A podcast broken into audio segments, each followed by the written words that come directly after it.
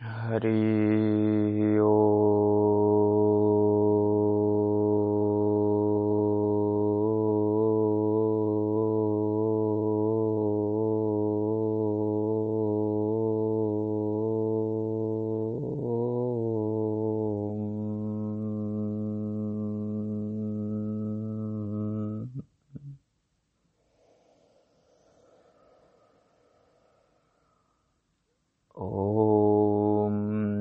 असतो माँ सद्गमय, तमसो माँ ज्योतिर्गमय मृत्योर्मामृतं गमय।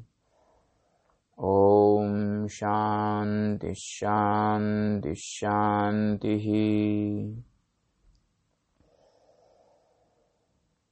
वशिष्ठ जी बोले, हे निष्पाप राम जिस चैतन्य रूपी समुद्र में जगत रूपी तरंग उठते और लीन हो जाते हैं, उस आनंद आत्मभाव की भावना से मुक्त और भाव अभाव से रहित तुम हो। ऐसा जो चिदात्म तुम्हारा स्वरूप है, वही सब जगत रूप है। तब वासनादिक आवरण कहाँ है? जीव और वासना, सब आत्मा का किंचन है। दूसरी वस्तु कुछ नहीं। तब और कथा और प्रसंग कैसे हो?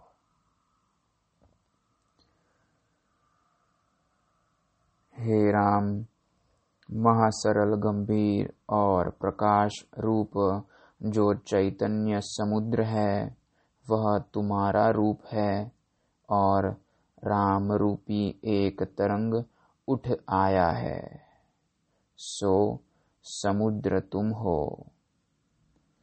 ऐसा जो आत्म तत्व है, वह जगत रूपी होकर व्यापार युक्त भाषित होता है। जैसे अग्नि से उष्णता, फूल से सुगंध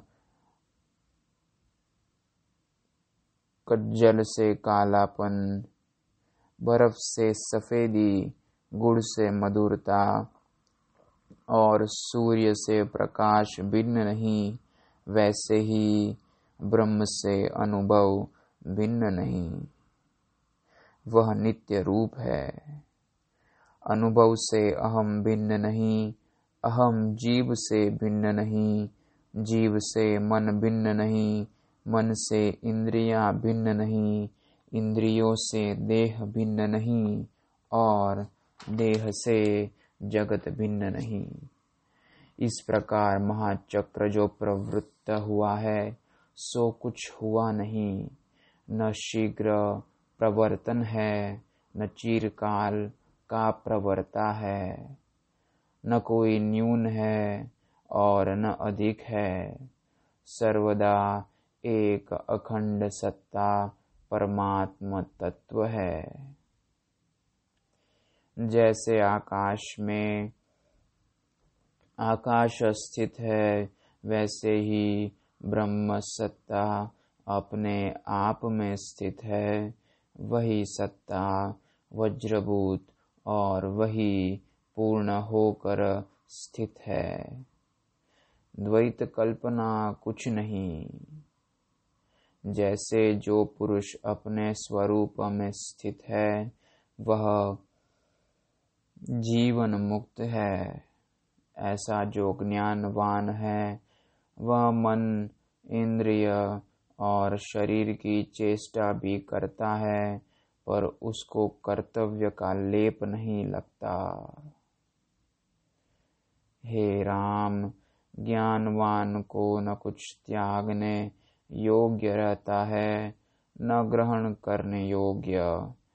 यह सब पदार्थों से निर्लिप्त रहता है। जब तक इसको ग्रहण और त्याग की बुद्धि होती है, तब तक यह संसार के सुख दुख का भागी होता है, जिसके लिए हेय, त्यागने योग्य और उपादेश यानी ग्रहण करने योग्य कुछ नहीं रहता, वह सुख दुख का भागी नहीं होता। हे राम, जो कुछ जगत है, वह एक अद्वैत आत्म तत्व है, अन्य कुछ नहीं। जैसे घट मठ की उपाधि से आकाश नाना प्रकार का और समुद्र तरंगों से अनेक रूप भाषित होता है, पर नानात्व भाव को नहीं प्राप्त होता।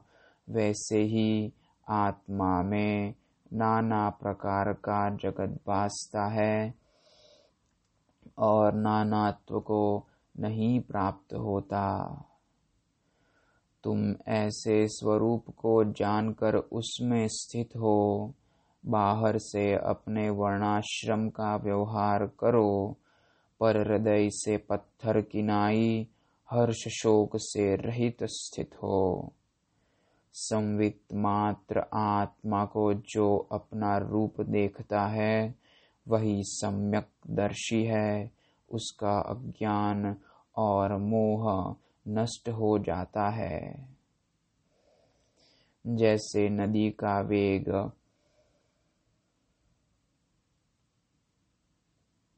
मूल सहित तट के वृक्ष को काटता है, वैसे ही आत्मज्ञान मोह सहित अज्ञान को काटता है। मित्रता वैर हर्ष, शोक राग, द्वेष आदि जो विकार हैं, वे चित्त में रहते हैं, उसका तो चित्त नष्ट हो जाता है। हे राम, ज्ञानी सोता भी देख पड़ता है, पर कदाचित नहीं सोता, जिसका अनात्म में अहम भाव निवृत्त हुआ है, और जिसकी बुद्धि लिप्त नहीं होती, वह पुरुष चाहे इस लोक को मार डाले तो भी किसी को नहीं मारा और न उसे कर्म बंधन होता है।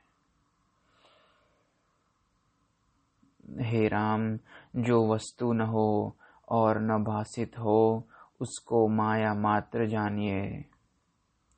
ज्ञान से वह नष्ट हो जाएगी जैसे तेल के बिना दीपक शांत हो जाता है। वैसे ही ज्ञान से वासना का क्षय होता हो जाता है और चित्त अचित्त हो जाता है, जिसके लिए सुख, दुख का ग्रहण त्याग नहीं। वह जीवन मुक्त आत्म स्थित है।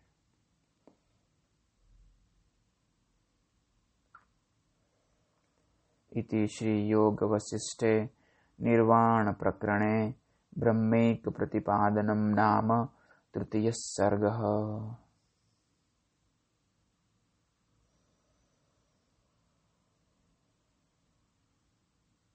ॐ